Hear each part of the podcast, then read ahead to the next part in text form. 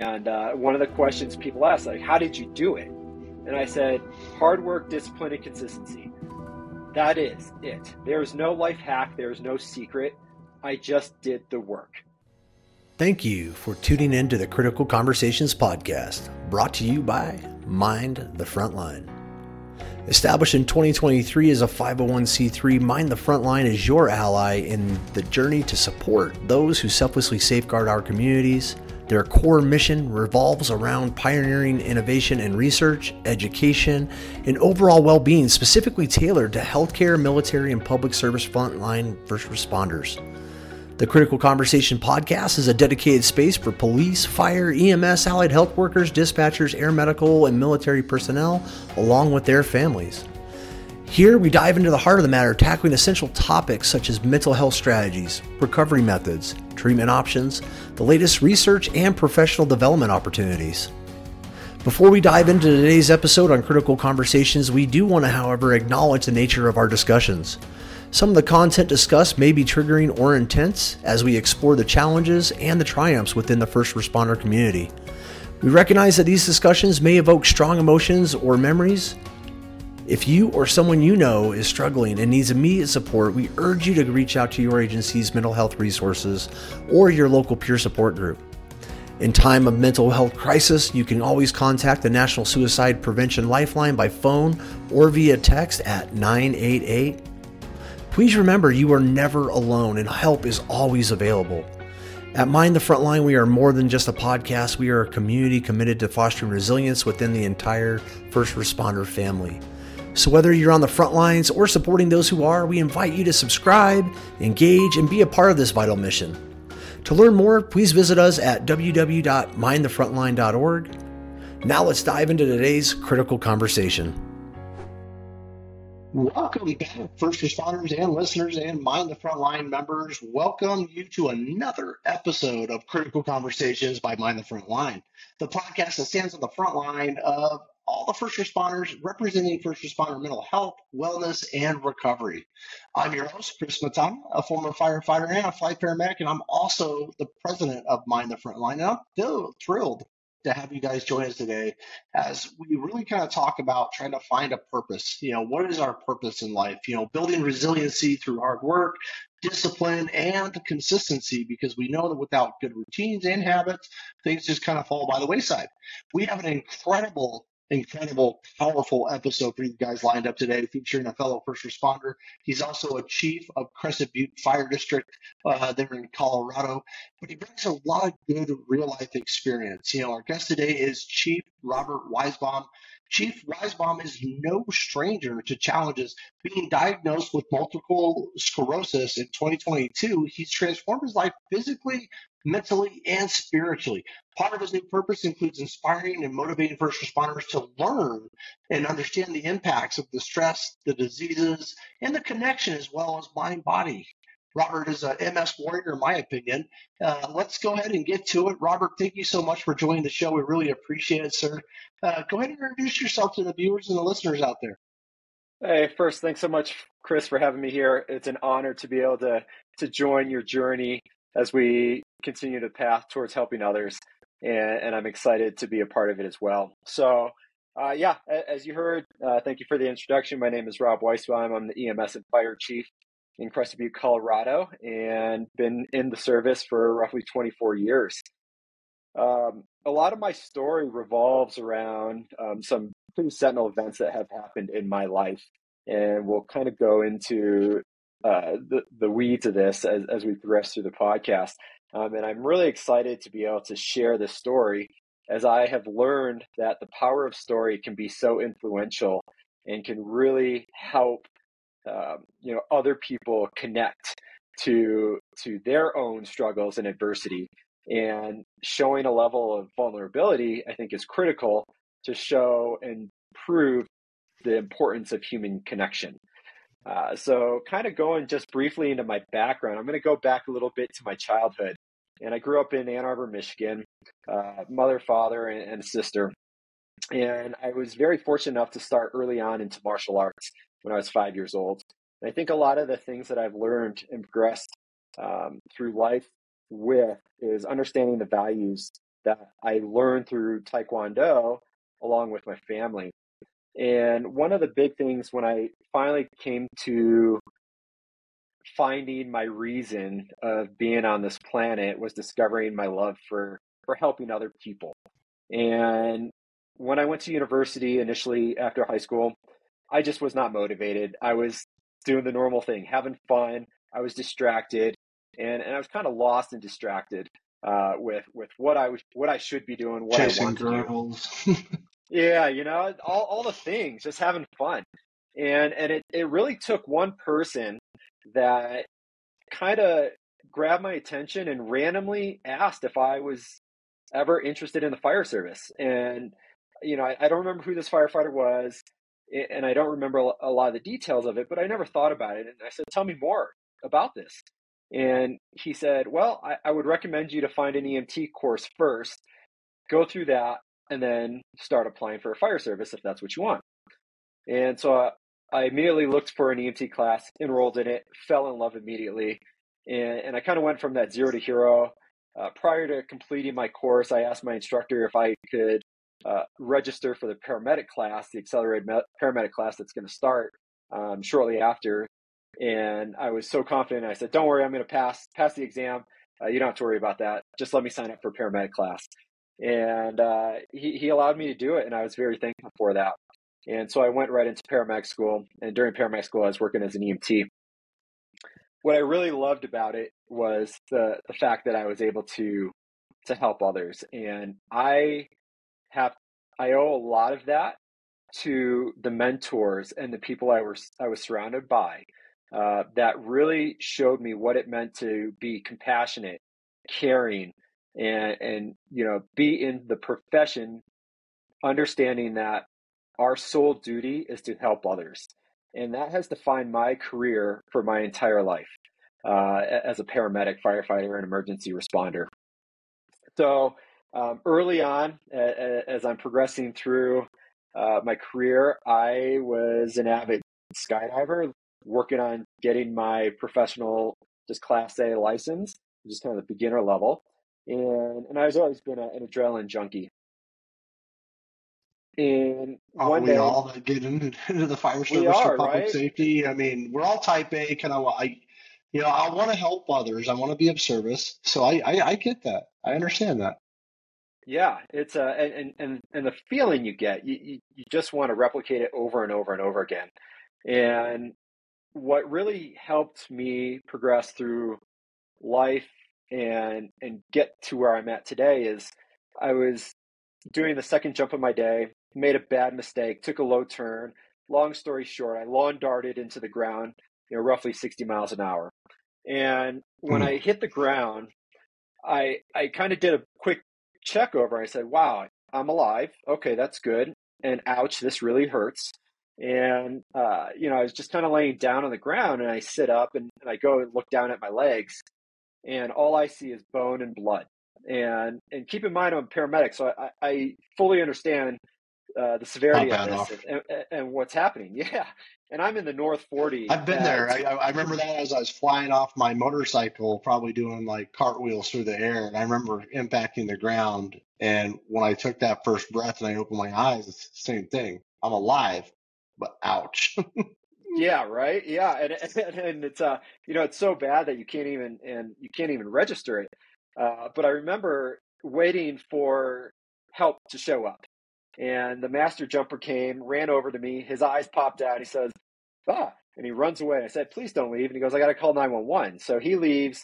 Fire rescue comes there. E M S. Uh, everybody shows up. And, uh, and, and I'm kind of that guy. I'm the paramedic. I'm saying, "Hey, I don't, I, I don't typically do this, uh, but I am a paramedic, and, um, but I'll let you do your job." Of course. Right. We, we always want to look out. Yeah. It's the um, infamous, infamous line, right? Like, hey, yeah, yeah I, you know, I don't want to say you do your job, but I'm also a firefighter paramedic too. Right. And maybe we should do this. Maybe we should do that. I'm not going to judge you or tell you how to do it. Yeah. We're the worst yeah. patients, aren't we? For sure. Yeah. And um, so, you know, once I really understood the, the severity of this, uh, they called in a helicopter crew. And I remember when the helicopter crew came in, one, everybody was fantastic. the way they communicated with me, the way they treated me, the care they provided, uh, bar none, amazing. And and that further solidified why I loved this profession. And so I got flown to, to University of Michigan Hospital, uh, long surgery, uh, almost lost one of my legs. They were able to save it kind of at the last minute. And, uh, and, and that was the road to recovery. So I have all my follow-up appointments. And, and I remember uh, one of the big defining moments is one of the orthopedic fellows told me, hey, forget about being a paramedic firefighter. That job is done. Time to move on. You're, you are just probably not going to heal from this. And there, the fractures were so bad. The damage was so bad. The nerve damage was bad. And, and I kind of looked at him in shock and awe. And I said, is this normal bedside manner? I said, because you're telling me that I can't do something. And immediately I did not accept that. And that really set stone to, I I can allow a diagnosis, but I will never let somebody give me a prognosis. And when I say that is you can say something, but you're not going to dictate what my outcome is. And I fully understand that there are cases out there and there are a lot of patients and um, there are things where things are irreversible, right? People will die, people, you know, succumb to disease um, and, it, and it's terrible and it's tragic. Um, in my case, you weren't going to let this end your career. You know, I, I remember laying, laying on, yeah, when I had my back injury, which kind of propelled me to, you know, start up I A Med, uh, the former training company I used to own. Same thing. I had that back injury, and it was my second really bad one.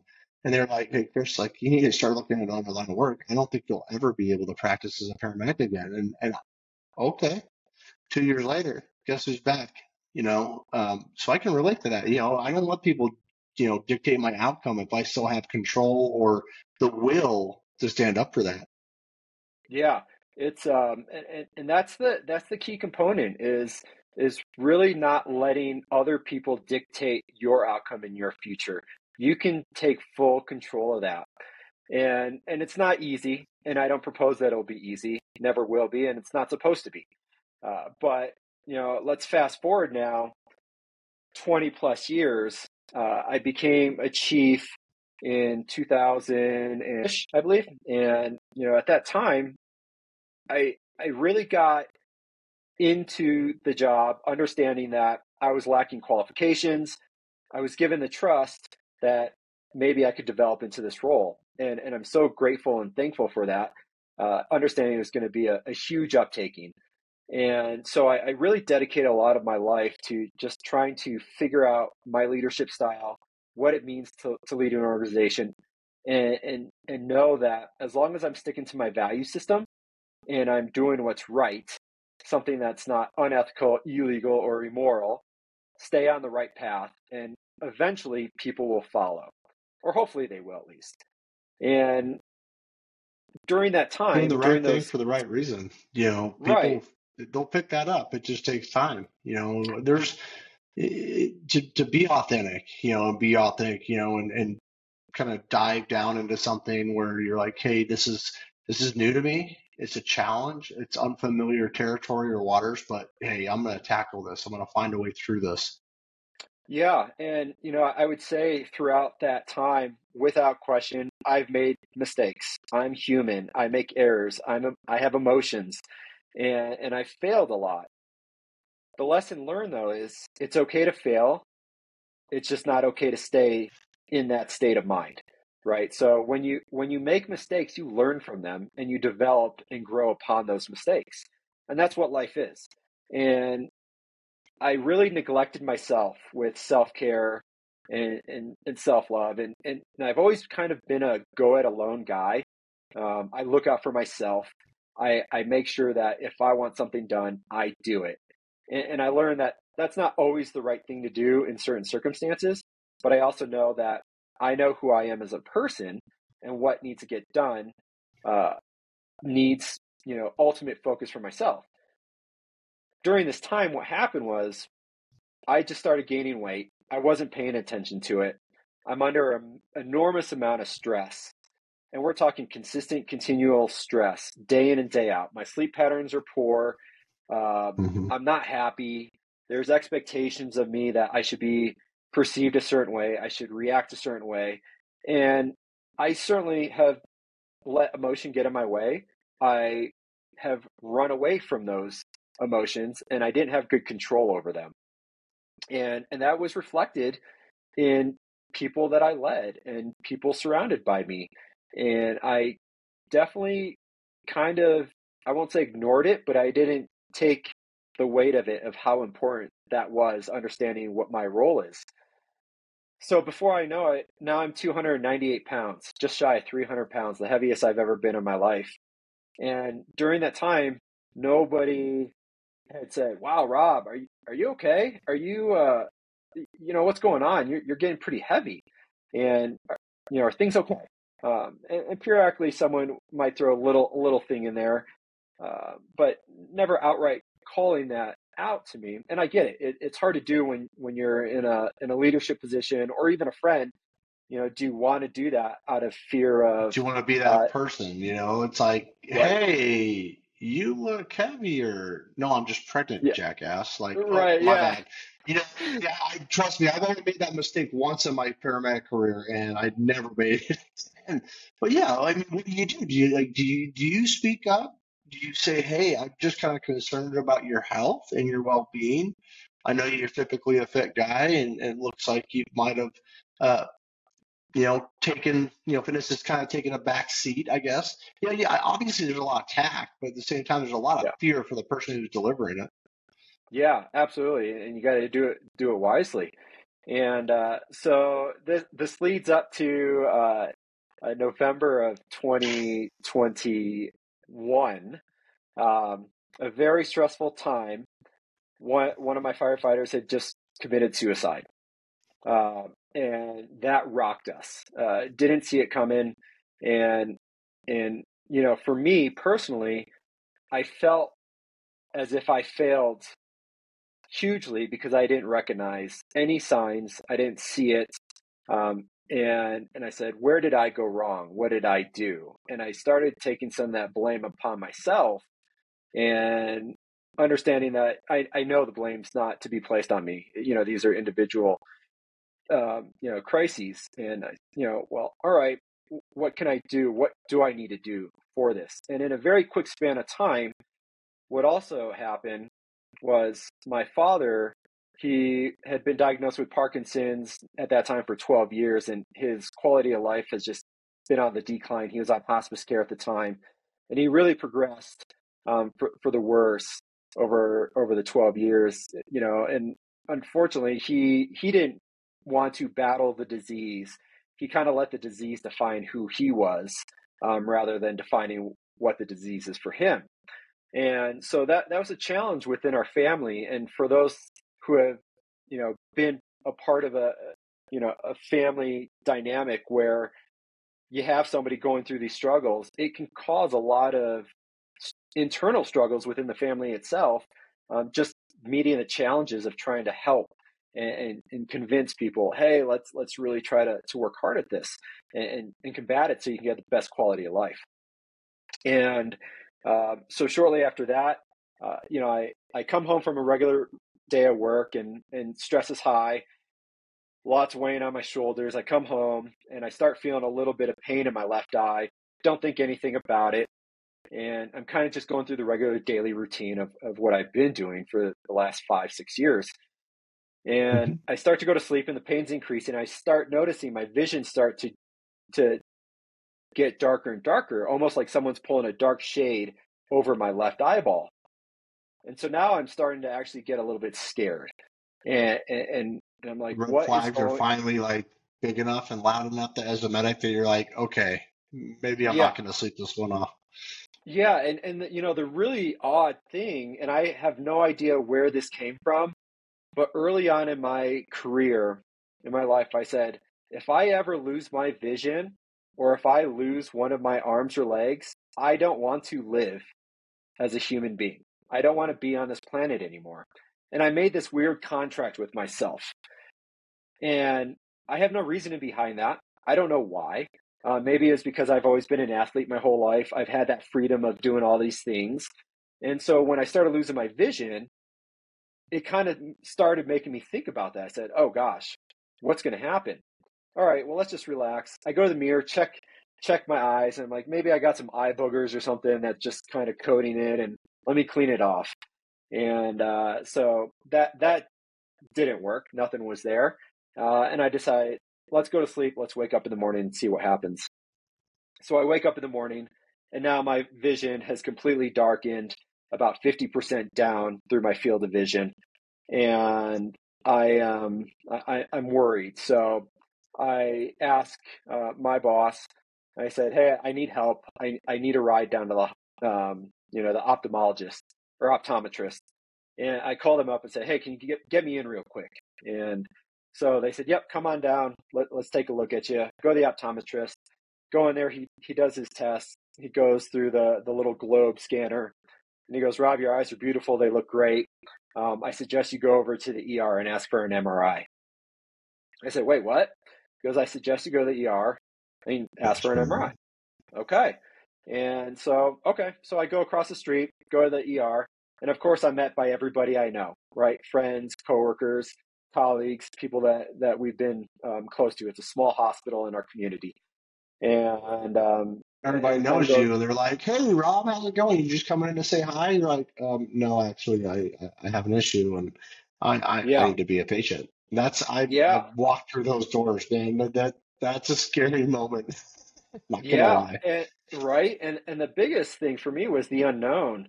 And so as I'm kind of describing my my symptoms to them, um, you know, it's not common from what I've learned to just be able to go and get an M R I. And you know, speaking with the doctor, you go, yeah, let's order an M R I. So I'm there for hours. They're, they have to do all their normal routine, twelve lead E K Gs, lab work, check everything. And uh, bunch one of, of the rule things outs. That, rule outs, exactly. Yeah. And and one of the things that came back on my lab work that I've always noticed, I've always had an elevated white count for, for many, many years, um, you know, fourteen, fifteen thousand. It's always kind of hovered there, but it's always been discounted. Oh, okay. Well, maybe it's just normal for you. Not a big deal. Um, so maybe I get just my run a little high on your W B Cs, man. That's it's totally right. Good. you know, you hear yeah. an action fighting machine out there. Totally. Yeah. Um, so, I, so yeah, I get the M R I um, read. They come back and he goes, hey, we're going to order a second M R I. I said, oh gosh, what did you find? He goes, let's just get a second look, a second M R I. I said, doc, you got to tell me what you found. He goes, just hang in there. And I'm like, this is destroying me inside. I am now in full freak out mode. Did you find a brain tumor? Did you find something indicative of cancer? What did you find? And they and they wouldn't yeah, budge. They're doing um, number two, and he doesn't want to tell you. Like, were you there alone? Were you all by yourself I, at the hospital, or? Um, I had I had um, my colleague there with me here and there. Um, you know, I was th- I ended up being there for seven or eight hours or so. I was there for a long time, uh, but yeah, more or less, I was alone. And so, you know, the the staff would come in, they they just talk with me a little bit, chit chat, and I and I got to catch up with them. But inside, I'm having this internal conversation uh, of just, you know, what's happening, what am I going to do? And when they came back with the second results and said, hey, um, all right, so this is where we're at. We found fifteen lesions throughout your brain. It looks like it might be multiple sclerosis. Um, let's set you up with the neurologist. And and I'm. And you were probably thinking stroke, cancer, tumor. Yeah. So, so honestly, you know, if I yeah. could be just raw, man, like when you heard the diagnosis of, of M S, you know, did that bring any relief up until that point? Because I would be thinking, hey, I got a tumor, and I know what brain tumors do. Like, you know, yeah, what was your so, thought in that moment? Interestingly enough, it gave me the opposite moment because. Um, okay. Uh, a friend of the family, a professor from the University of Michigan by the name of Phil. I remember when I was an early, early paramedic, early in my career, he had got diagnosed with primary progressive M S, the most um, aggressive form of, you know, of M S. Yeah. And he, it was back then, this was not twenty, yeah, twenty something years ago.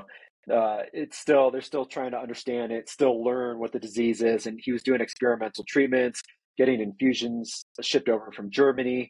And, and I would go there and, and talk with him, help him. And I remember when he got his diagnosis, within a year, year and a half, he was in a wheelchair. And within five years, he was dead. So when they told me, so that, that's what you had as a vision. That's exactly what I had. And, you, you know, and I wasn't too familiar with M S as a whole, other than I know Phil, and this was his path. My timeline just started. I got five years to go live life. And it was such a difficult moment to say, what am I going to do next? All right. And, um, and, you know, what do you do with information like that? And so they said, well, let's just, let's get you set up with a, a neurologist. And the next part was, all right, a neurologist is available in six to eight months. I said, no, I can't make that. I, I won't survive. I don't want to live if that's the case. I cannot go six to eight months not knowing what this is.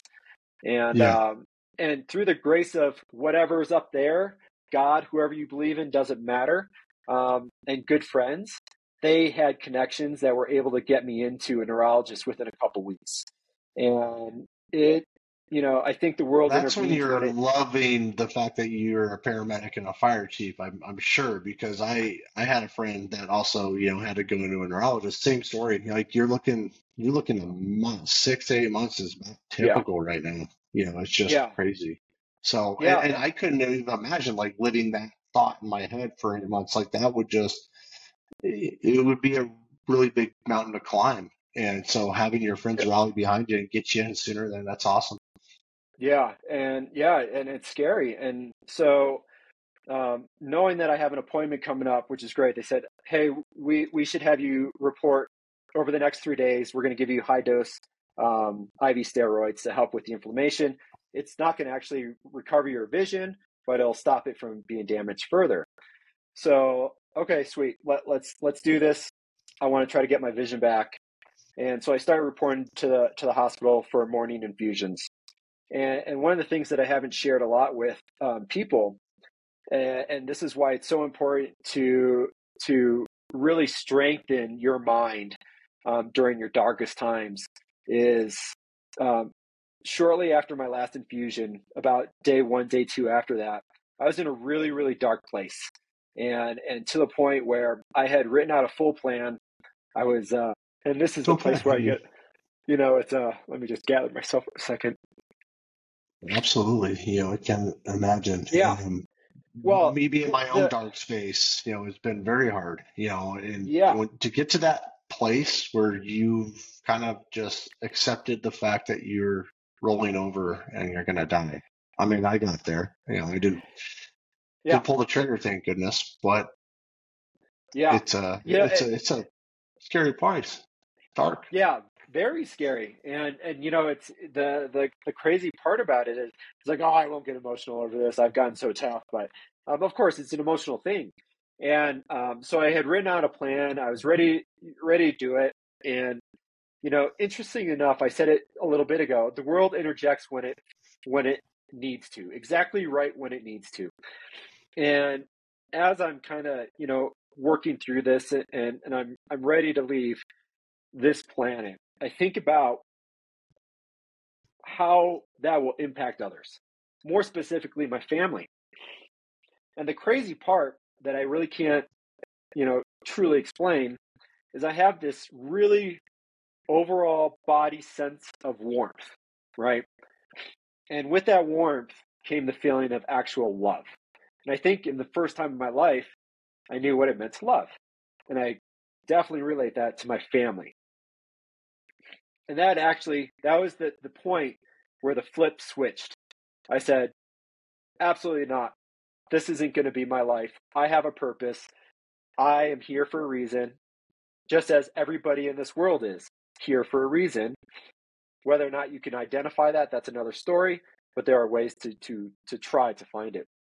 So then I made the commitment to myself to say, I'm going to use this for a positive. I'm going to turn it around. And I'm going to do everything in my power to live the best life that I can live, be the best version of myself, one. And then two, use that to help others. Because I'm a firm believer that we have to give more than what we take in this world. That is why we're here. It's human biology. And we have to have human connection.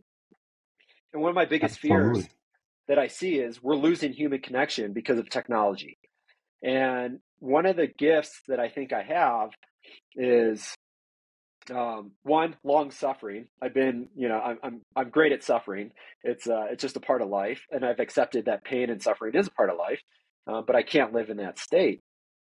So, um, so I, I, I made that, that commitment to change and, and kind of start this path forward and really identifying, one, what my new purpose in life is, because I already knew what my initial purpose is, is to help others, to be in this career, this profession. Um, but now that I have put so much time and effort into me, I'm at a point in my life where I'm comfortable with who I am, where I've become, and now I want to help others in hopes that I can help them, influence them, if they want that too. At the end of the day, this is a, a very important lesson that I learned, is I can't change people's behavior. Nobody can change anybody's behavior. They want to have to want it themselves, right? Um, but through storytelling and sharing, you know, vulnerable moments like this, all it, all it takes is one person. If I can impact one person at a time, it's worth every bit of effort. Well, Chief, I mean, so you, you've said so much good, inspiring things there. I want to kind of maybe take a step back just a minute, but you talked about that, that, you know, switch being flipped, right? Um, I remember that moment. I remember, you know, and this is raw. I don't think I've actually shared this on any of the podcasts or to anybody yet. So, you know, your vulnerability has inspired me to be more vulnerable. So thank you in that, first and foremost, and sharing that hard story. When I walked out of the behavioral hospital that I've been pretty much entrapped in for ten days, because once you get in there, it is absolute hell, or at least it was for me. I wanted to leave, and I felt the threat of, well, if I leave A M A, then I'm going to be stuck with the full bill. That's what they do to you. I spoke with a therapist maybe, and it wasn't even the actual therapist, it was a student. A total of probably thirty or forty minutes in the entire ten days I was there. It was more about getting me to go to these little group procedures. Don't get me wrong, there's some good values in that. Giving me meds, but really there was no actual mental health treatment in that facility for ten days. It was an absolute hell. And I, and I had made a promise to myself that I have two things. I think I kind of came to this realization on day eight. It was, I could either choose to walk out of this facility and do it right and call it a day, because I had always up until that point thought that by being, you know, going and seeking out help and treatment, things like that, things would get better. They got worse. Like, I thought I was in a hole that was dark. I didn't think it could get any, I didn't think the dark could get any darker. And it did. And in that moment, I remember that switch being flipped, because really, it's truthfully, if you haven't been there, you just won't be able to relate. You can comprehend to some degree, but you just won't relate to this feeling. It's, I made the decision to live, because right before that, I had made the decision to leave this world, leave my wife, my kids, everything else that I had behind, and say, I can't bear it anymore, and I'm out. I gave up. And by the grace of Almighty, and this part everybody does know, is the fact that, you know, having that snow cat come on at two thirty in the morning or whatever it was, very early, and stumble upon me, which prevented me from actually following through with the final motion, which was I had already dried fire. I'd already worked through it. Just just working that final couple of steps there, you know. Yeah. And and to get to that point, it takes a lot. But to actually say, hey, I'm going to take my life back. I'm going to take control of this shit. I'm not going to give up. I'm not dead. I'm going to fight. I had that switch flip, and I, man, it was like feeling like you've been underneath the water for forty minutes, drowning, you know, and you take that first breath for the first time. It's the empowering feeling I have of that. I have to remind myself over and over again, because, you know, it's one of those savory moments, but you still have some dark times. You still have some challenges ahead of you. But having that that, that switch flip and go, I'm going to now be of service of others. I'm going to help others. What was done to me was not right, and I'm going to make a difference, instead of saying, you know what, I could have just been like, all right, you guys just kicked me while I'm down. Like, nobody would guess or thought. But when I walked out of that facility on day ten, I have my wife, I have Portia, my service dog, which they would not let me have while I was in treatment because they said they could provide everything that my service dog could do, which is complete uh, horseshit. But yeah, I got to see my wife, my dog, and my two kids. And, and at that moment, like, it just happened to be a nice day. Sun was kind of shining a little bit. Sounds very uh, melodramatic, but it wasn't, man. But it really ingrained into me that this is a mission, and I'm I'm I'm accepting it. I'm not giving it up. It's not something that anything else in life that is drawing me towards this. This is me and my mission to go out there and make a difference, however I can. And so, you telling your story, man, is is a lot of power. A lot of power. Hopefully it gets easier for you as it has for me. Um, but I haven't shared that with anybody. I haven't really told anybody like, what was my what was my moment where I decided I wanted to live. Because for everybody else that's out there, if you are struggling, you feel like you're in that dark place, you have a decision to make. You can either flip that switch or you can leave it off. And I can tell you, when you leave it off, I know where it goes. It's where all my friends have gone. Uh, not all of them, but a good many of them. I've lost too many freaking friends in this industry, uh, Chief. And so your resiliency, and then you mentioned the other thing, that human connection, and we're losing it through technology. I want to kind of hit on that real quick, because we are, you know, study after study have shown like actual human connection, meaning physical touch, interaction. I can grab you on the shoulder, hey, give you a pat on the back, you know, hug you, you know, feel that, you know, smell you, you know, it sounds awkward, but no, like all of that has been shown that we as humans need that to thrive, you know, mentally, physically, and emotionally. It, it, our psyche, you know, is intertwined with everything else that we do throughout our day. And so I, I would agree that technology is taking it away. I try to do FaceTimes because I don't have, you know, a lot of time, but it's not the same as going down the street or, you know, hanging out in my basement playing GoldenEye or, you know, throwing darts. You know, it's not the same. And so, you know, I, I hear you and I see you. And thank you so much for the power of sharing that story. You know, what do you, I mean, where, where do you, where did you go from there though? You, you finally decide like, hey, I'm going to make this my mission in life. I'm, I have a purpose, you know, that's enlightening. You know, what did you do with it? Yeah. Um, first, thanks for being vulnerable and sharing that, um, you, you know, y- your moment. Um, this is what it's all about, right? Being able to talk to each other and, and, and open up about that. And that truly is what makes this so great, is just one person at a time and be able to connect like that. Um, when I flipped that switch, uh, I, I didn't really buy into a lot of spirituality and, and hope and belief and, and, and what I'll call buzzwords, you know, purpose and, and all these things. And what I really want to try to identify and get away from is having these words just be words. So how do I actually put this all into action? And by chance, during this moment when the light flipped on and, and I'm like, I'm going to tackle this. I'm going to go full bore. I'm going to change my life for the better and get healthy. I was listening to a podcast, and it's just Daily Motivation by Motiversity. And yep. one of the I, episodes... I watch that on YouTube every morning, Chief. That's crazy. That's one of the things I did right after I, I decided to live. I cannot yeah. believe that. That's crazy. Yeah, and it was it was an episode by Coach Payne. And he's out of Arizona, and something he said resonated so deep with me. I said, time to get to work. It's time to start taking action.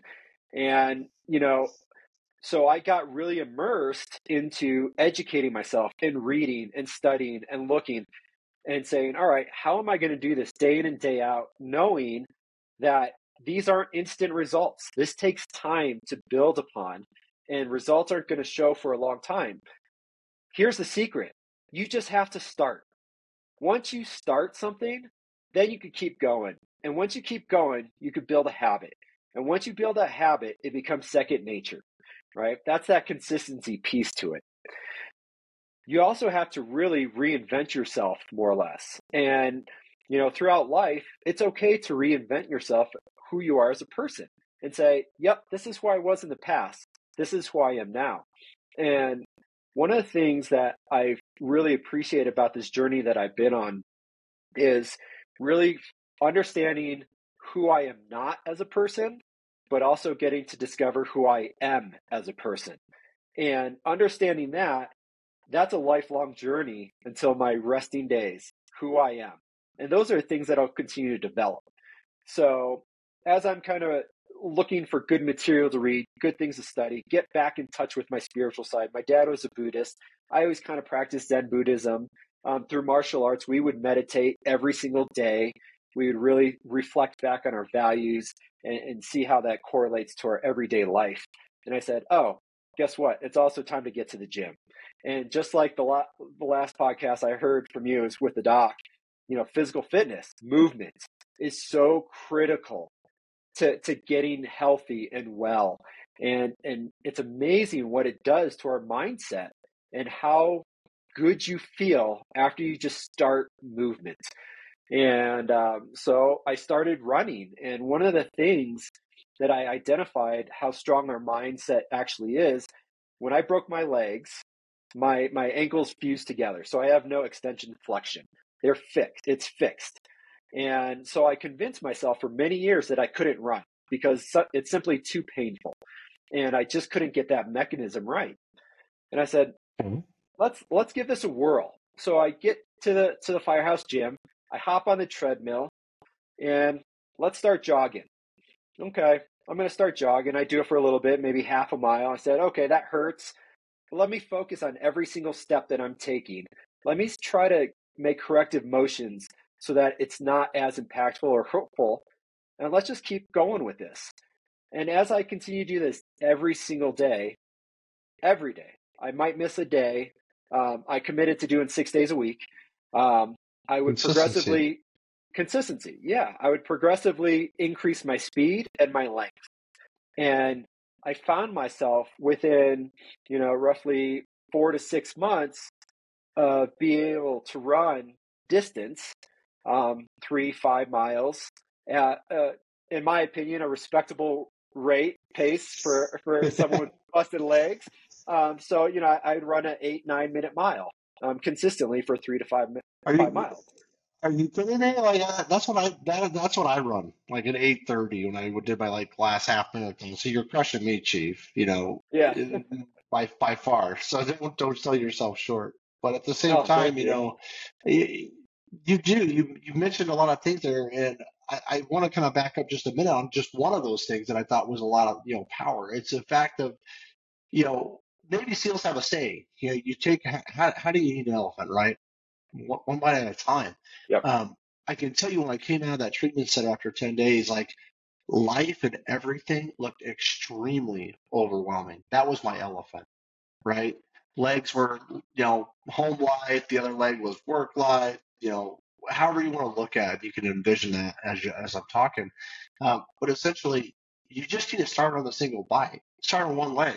Start on one bite and just do, you know, by just doing and putting your foot in front of the other. And I love how you were like, this used to be a challenge to me. I'm going to take this mental freaking kick and I'm on, and I'm going to kick some butt, and I'm going to try some new things. I'm not going to, hey, what was holding me back? Because fear, I feel like, and some of my own self-discovery, right? Like I had to go back and look at some of my character defects and things like that, but I've really had to look at fear and what fear does to me to try to sabotage my resiliency, to try to sabotage my progress, um, you know, or inhibit me from even starting something in the first place. And so, you know, the fact that you, you know, and you had some legitimate concern there. Hell, you freaking buckled your knees and your both your legs, you know, from a skydiving accident at sixty miles an hour. You know, why would you want to try to do something you know, you absolutely know is going to cause you pain? You're like, you know, it's like saying, hey, I, I, I know this is going to hurt and I'm going to do it anyways. You know, that, that mental fortitude, talk about building mental toughness. Damn. You're going after it. Yeah. And, and, you know, during this, I, I really focused a lot of effort onto that because there are a lot, there, there are a lot of things that happened in my life that I would take personally. And, and that weakened me a lot. And I understood the importance of building that mental toughness and that armor that you talked about in a previous episode. We got to build upon that armor. Um, you know, I get to a point now where I will not let people hurt me. They can't hurt me. I, I've built this for myself, but I can also be very empathetic, sympathetic, all the things, um, and be that compassionate person. But deep down inside, I will never let someone else hurt me again, um, and not take things personally. And I think it's critical for us to be able to build those foundations so that we can truly be the best version of ourselves and, and live the life we want to live. And one of the questions someone asked me uh, as I started seeing results and, and, and seeing the weight loss happen, um, F Y I, I've lost one hundred ten pounds to this to this day. Um, and uh, one of the questions people ask, like, how did you do it? And I said, hard work, discipline, and consistency. That is it. There is no life hack. There is no secret. I just did the work. And, you know, it's funny because at Fashion Learn, I had someone ask me, like, hey, Chris, man, you look like you lost a lot of weight. What did you do? I said, I stopped drinking alcohol. Yeah. Consistency works. For someone who enjoys a, a, a good whiskey sour or Manhattan, right, or especially a good old fashioned, man, smoke. Oh, oh yeah. I miss those. But yeah, yeah. I just stopped drinking them.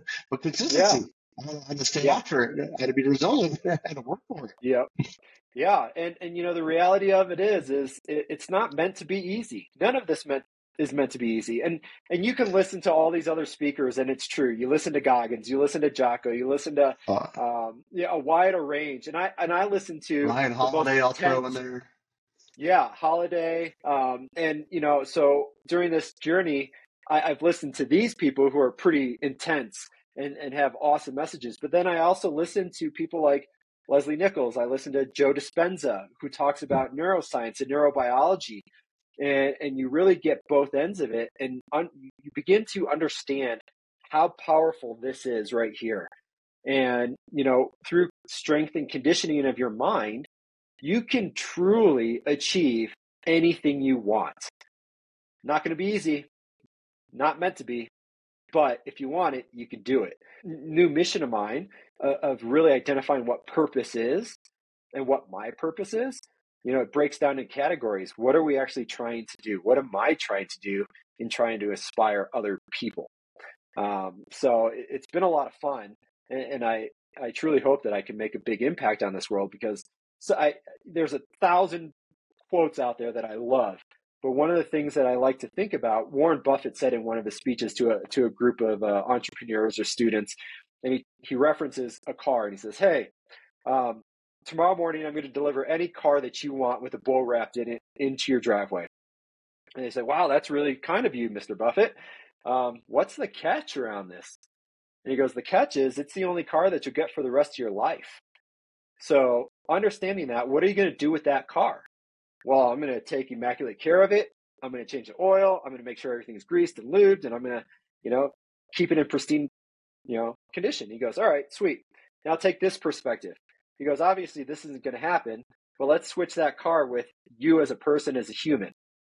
Why wouldn't you do that for yourself, right? You get one life. You don't get another chance. This is one shot. So why would you not want to live the best way you know how and take the best care of you can? It's challenging. Uh, but it's it's a good little metaphor, and I it's love always it. a challenge, though. Like like you know, everybody, you know, my whole life, you know, I, I I was an athlete in high school, right? So I had a really good work ethic. Sorry, you know, two a days, early mornings, you know, Saturdays, you know, you know just practice, practice, practice. So when you're dual sport, you know, you're you're doing three to four practices a day. It's crazy, but you know, I've also let myself go. But I also know that, like, by consistency, like when I get myself and I walk back into the gym, which I told you before we got on this, like it's been about three weeks since I've been in the gym just because I've been on a grind. But it's also like why I love doing these episodes and, and doing some of the other tools and routines that I do for my mental health, because they remind me, you know, with my self-awareness and that switch being flipped, like my perspective on life is, is obviously shifted, and it's it's continually dynamic, I would say. But it, it allows me to kind of look at things and go, okay, yeah, Chris, like, yeah, you don't look so great. You don't feel so healthy. But it, you can either choose to keep doing what you're doing, or you could choose that, hey, I'm going to take today and I'm going to be a little bit more kinder to my body. I'm going to be a little bit more nicer on my diet. And if I keep stacking those days, which is I what I love, uh, one of the things we you know we say to newcomers in A A, we say, hey, hope you stack those chips, man. Just keep coming back. That's all you got to do. All you gotta do is just yeah. keep coming back and keep stacking chips, and before you know it, you got metal, which is one year. It's crazy. Yeah. It's crazy how we, yeah. you know, if we could just get in that mindset. And I also kind of, you know, you mentioned the fitness aspect. I, I just switched over to a plant-based diet. You know, once again, I think as you start getting older, like hell, I just turned forty. You know, I'm over the hill now. Like statistically, I'm I'm at a high risk for a lot of things. You know, I, I don't drink anymore, but I picked up smoking, which ain't so great. You know, and there's a lot of things. You know, there's a lot of things. I I start thinking about cancer. You know, my my dad's going through a little bit of a scare right now. Uh, I've been through a scare myself. And I have friends. You know, and to see yeah. them just. Tomorrow, you never know what you have tomorrow. I think we take too much for granted, and we let fear kind of drive drive our car for us, so to speak, because, hey, I, I'm fearful of failing. And I, I, I would say that probably if you really get to the root of that, of why you've given up on something, it's probably either you just lost your, your will to keep going forward, or you basically became fearful of, you know, I, I think I'm going to fail. I don't think I'm going to be able to hang this. And what you really do find in the power of resiliency, and I've also found, you know, by sleeping and working out, all these things that I'm able to incorporate into my routine. If I want Chris firing on all five, you know, six, whatever cylinders you want to call them, um, I need to feed my body well. I need to sleep well. I need to do self-care. I need to go work out. I have to have a good wife, you know, work-life balance. I have to work on my anxiety. I have to meditate. You just have to do these things, right? Like they're just not gonna. They're not. They're, you're not taking a secret pill, but you you have to put into work. I think people get scared of work. You know, they shy away from it. And what I would tell people is, you know, it's just like starting out any kind of weight loss routine, exercise routine, physical activity. It takes time. The first couple of times are gonna hurt. They're gonna suck. You know, but it's getting through the suck um, and getting through the other side, because then it gets easier and easier, and you just start feeling better, life's happier. You don't have to take as many freaking, you know, uh, S S R things. You just by doing these little things and getting out, like it really does just change your life. But the, the thing is, is the fear some people might have when they listen to this episode is, well, where do I start? It's overwhelming. No, it's just taking a bite of that elephant's toe instead of taking a bite of the elephant's leg or the elephant in itself. Like you just got to start small. Yeah, it's, uh, you know, I think, in my opinion, the most dangerous place to be is in a place of convenience and comfort. And, uh, you know, and, and the reality is a majority of the people on this planet live just like that. And I would, and I would challenge people to, to realize if you want to, to be better and to, to live the best life that you can, understand that you got to put in the work, and, and it's okay. It's not a scary thing to do. It just takes more effort. Um, the reality is, I love, you know, Simon Sinek, and he talks about, you know, what's your why? Why are you here? Yeah. And, and, and one of the things that I like to ask people is ask yourself, why are you here on this planet? Like, and that's a deep question. That's very complex. And, and I can promise really you. Easy.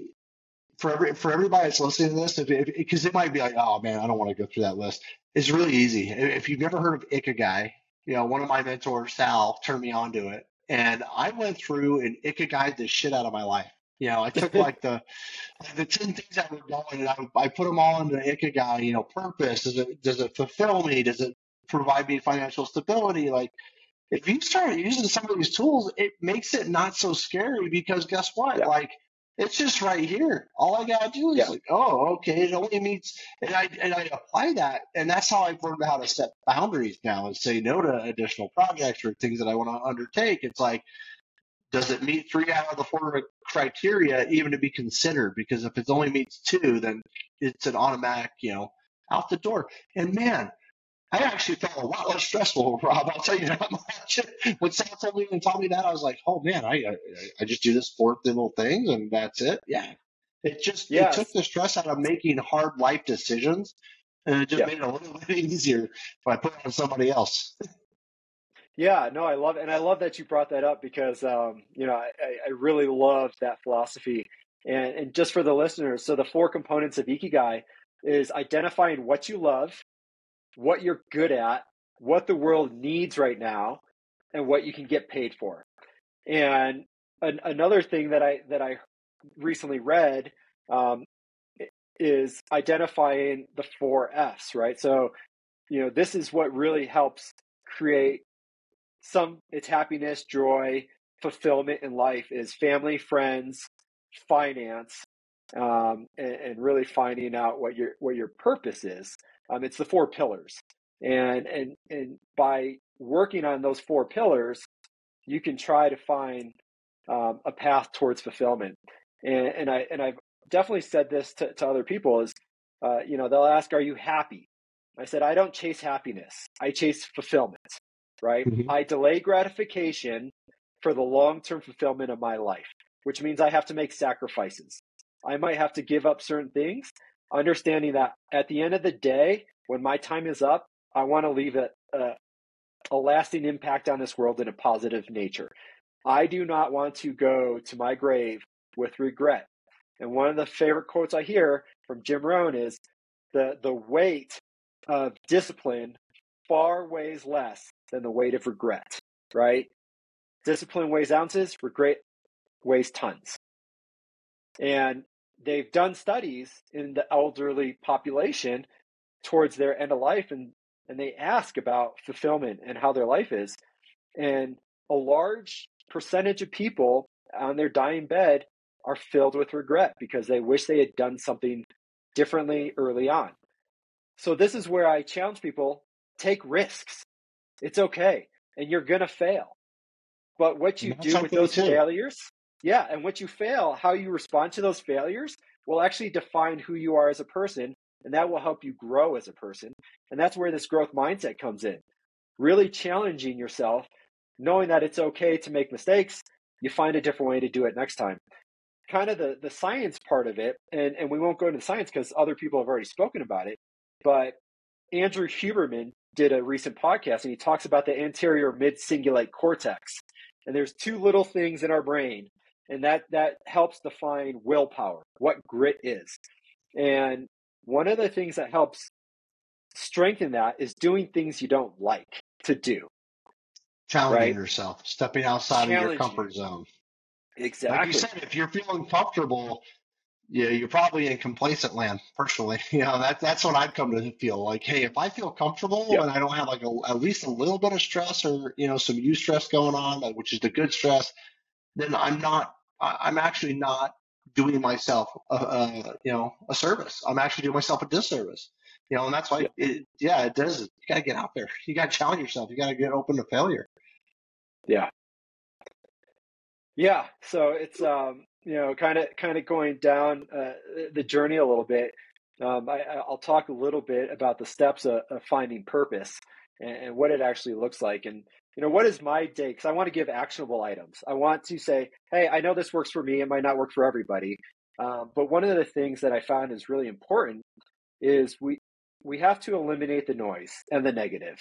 There is so much in this world and external forces that are trying to inject disgusting, nasty things into our brains through politics, you know, social media, you name it, gossip, all, all media. all At this media. point, I mean, it's just it, it's bad, right?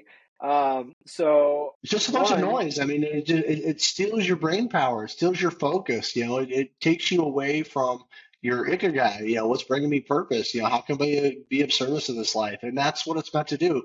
You know, everybody is spending millions and, you know, anywhere from thousands of millions of dollars to try to get your attention.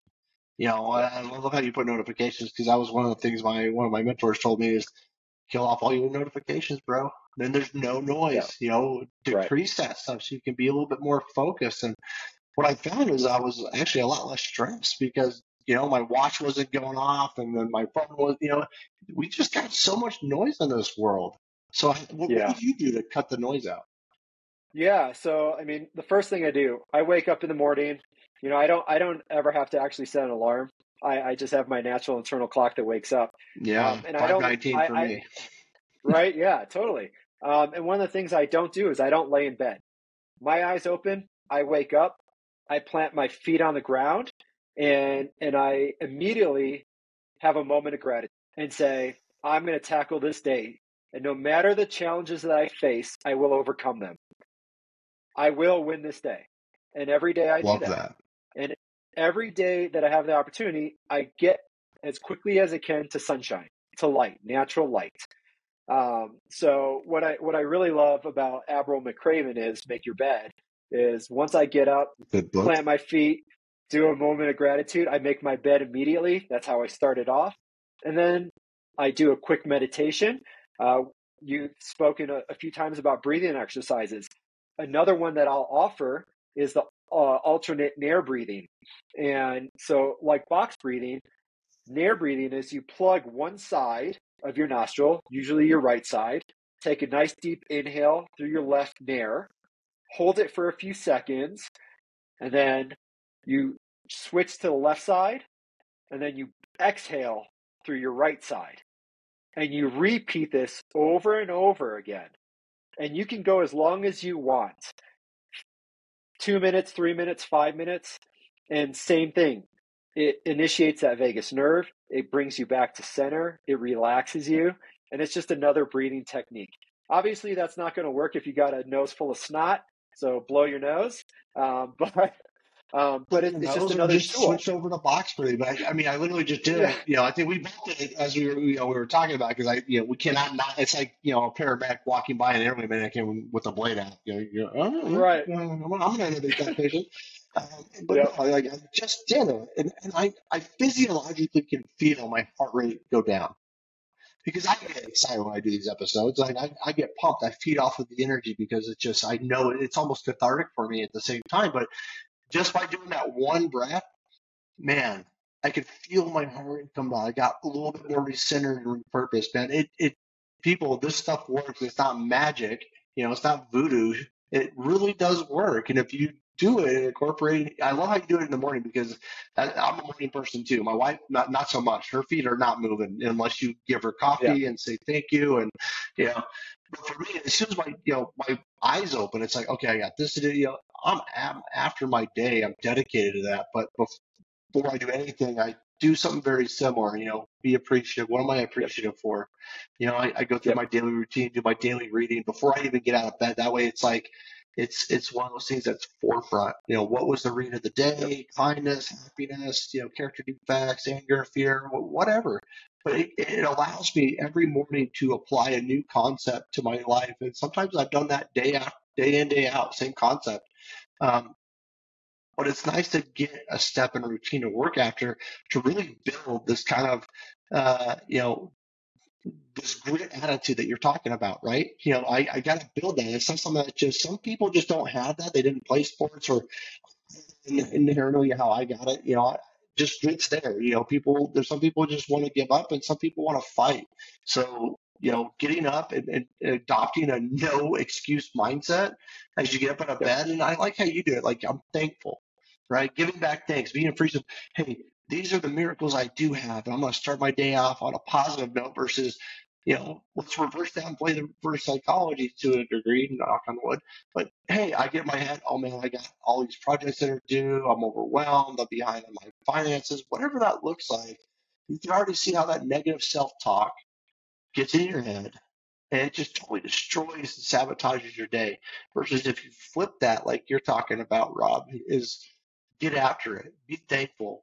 Take positive, and that, depending on what challenges come out throughout your day, you're gonna, no matter what, you know you're gonna be okay.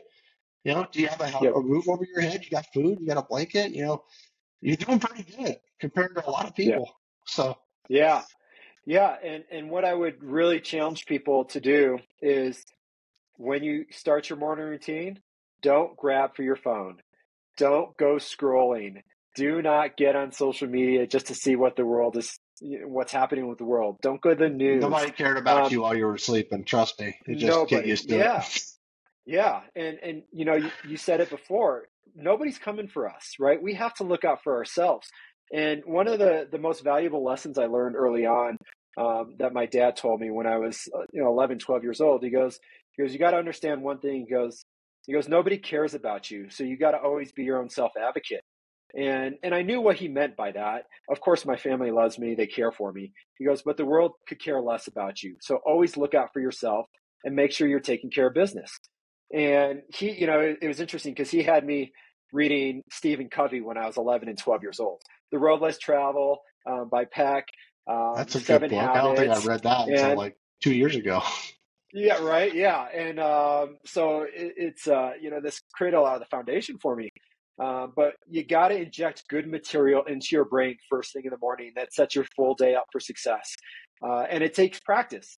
It just takes practice and commitment to do it every single day. And I'm telling you, it works. Uh, at first, I was skeptical. I didn't believe it. I said, all right, you know, what is the actual mind, body, spirit connection? And does it really exist? And as, as I've gone through the journey, it's real. And and it's it's so important to to find a way to utilize that and recognize it uh, to, to move forward. Uh, because the one thing we don't want to do is we don't want to be a victim. We don't want to blame others. We need to take full accountability for our actions and, and keep striving to keep moving forward for progress. And once you can get out of that no excuse, no victim mentality, you're going to succeed. You're going to, your life will get exponentially better. Um, it, it, it's just a, it's an awesome thing to feel and, and witness and, and live by. Here, I'll leave, you know, you mentioned bringing up, you know, some tools and things like that. I always like to try to leave people some actionable items like, hey, great. Thank you guys for listening. And by the way, if you haven't, make sure you guys click that subscribe, that like, you know, share with your friends and family. This is the only way we get these messages out to other people. But, you know, I'll leave you with these tips. I read a book called Habit Stacking. Great book. I can't remember who the author was off the top of my head. But it's it's it's very similar to what you've just said. So you guys want a good tool on how you can start with a good morning routine. And just start small. Start with a good morning routine. You can incorporate and add more stuff into it. But, hey, your alarm goes off or you wake up, your eyes open. Like Rob said, first thing I do, I just roll out of bed. I don't even think about it. I just roll, right? Because then that sets up the next habit. Okay, so the next thing I'm going to do now is I'm going to say, hey, these are the three things I'm really appreciative for, I'm thankful for, whatever that looks like. Then that's going to lead to the next thing. As soon as I get done with that, I'm going to do my daily reading. And you see by how you, you know, just doing those three steps, you know, those habits, you know, so we stack these habits together and bring them all together. But at the same time, you know, you can add more to that. You can take some away, uh, but it becomes easier to the point where you know exactly, like your body physically knows exactly what it needs. It's just like, hey, as I get the hunger for food in the morning, my brain gets the hunger for, hey, I want to, I want some positivity. I need some good energy. I want to be some, you know, I want to do some great stuff today. So let's get in that mindset. And how do you set yourself up with that? Some good habit stacking techniques. You know, if you're one of those people that are like, hey, I, I, I kind of, it takes me a minute to kind of get going in the morning, or I typically shy away from challenges or fear, things like that, new projects, things that seem overwhelming. Try to figure out a way to tackle that through habit stacking and figuring out ways that you can basically say, hey, if this happens, I'm going to do this. It's just like, hey, if I see a piece of trash hit the floor, I'm going to go pick it up and put it in the garbage can. You know, that's just my habit. You know, and if I do a couple more of those and stack them together, before you know it, I got a pretty good routine. And I might be following, finding myself a little bit every day easier, lighter, feeling great, feeling ready, feeling pumped, and going out there and smashing the shit out of the stigma and, and what's in front of me. And that's where people really start getting that uh, that confidence. You know, I used to call it clinical confidence while I was teaching critical care, because if someone knows what they're doing and how to achieve or overcome something, just the energy alone, the power alone that they bring to that is just, you know, there's, there's no measure for it, right? You, I've been in the back of an ambulance or in, you know, first aid on a structure where you're just scared out of your mind. But when you have that confidence to wake up in the morning and go, hey, I got today. I'm going to crush it. I got the tools. I flipped my switch. You know, let's get after it. You know, that really does change. And you can't do things the way we've always done them. If you keep doing things the way you've always done them, guess what? You're that, that's dogma. You ain't getting anything done. So you have to interject some of these new habits into your routine if you want to see any changes. Otherwise, you're just setting yourself up for false expectations, folks. Rob, do you have anything else? I mean, this has been such an inspiring conversation, but um, you know, what would you like to leave our, you know, our listeners and our viewers with? You know, do you have any uh, last wisdoms or pearls or things like that that you'd like to share as we kind of wrap up today's episode? Yeah, I definitely do. So I'll just give you the steps to to what I feel is a good way to identify purpose. So create a personal vision statement. Um, we've spoken a little bit about it, or other po- uh, previous podcasts. Pen to paper. Type it down, write stuff down, journal. It is transformational. Create a personal vision statement. My personal vision statement is being the best version of myself with unwavering commitment to hard work, discipline, and consistency so that I can inspire others to be their best version. Practice gratitude. Transform your pain into purpose. Identify your passions and interests. Be a part of a community. That is critical. Surround yourself by quality people. You are the sum of the five closest people you hang around with. That is one of my favorites that I've heard um, through my reading. You also have to read a lot. Read a lot of good material. Knowledge is uh, it's endless. There's so much good stuff out there, whether you read it physically, um, do an Audible book, um, and then self-care.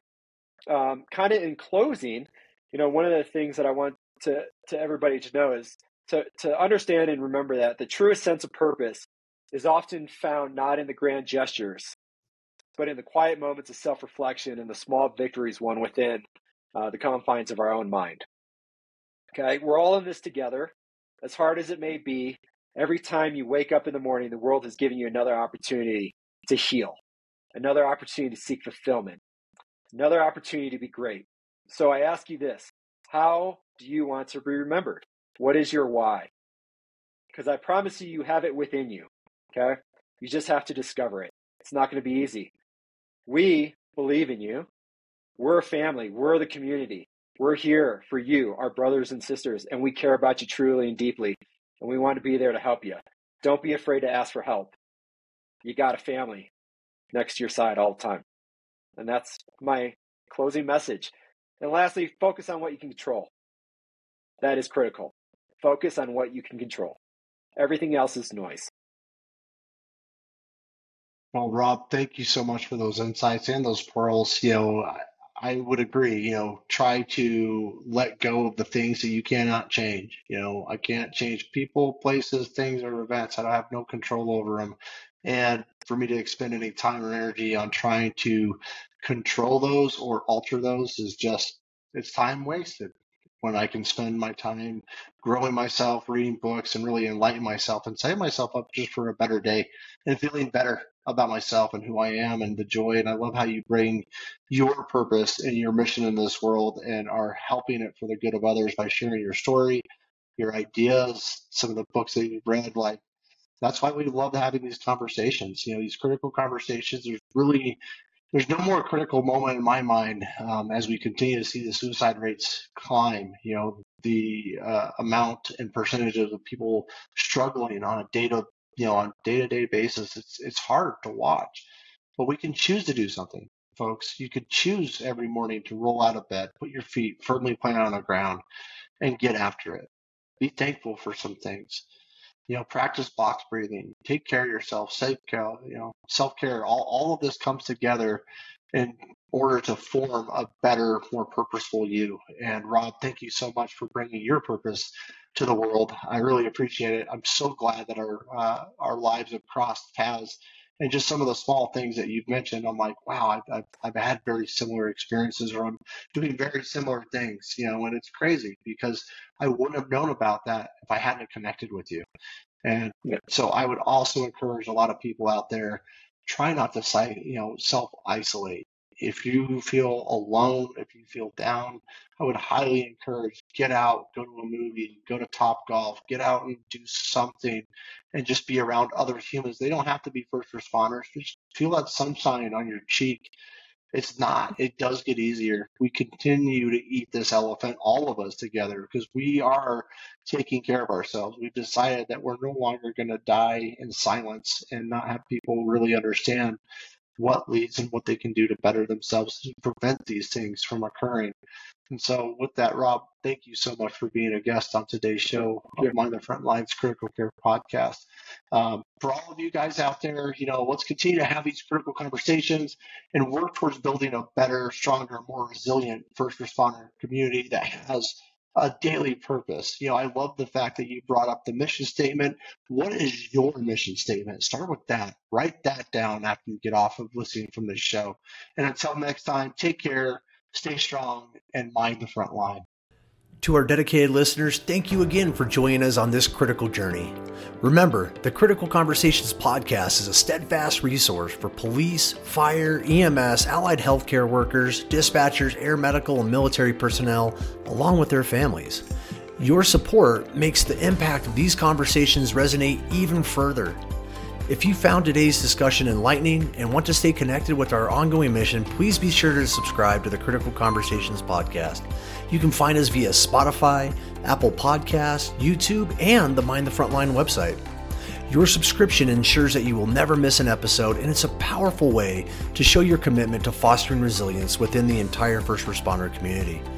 For more information and additional resources, visit our website at w w w dot mind the frontline dot org. Together, let's continue these critical conversations and build a stronger, more resilient first responder family.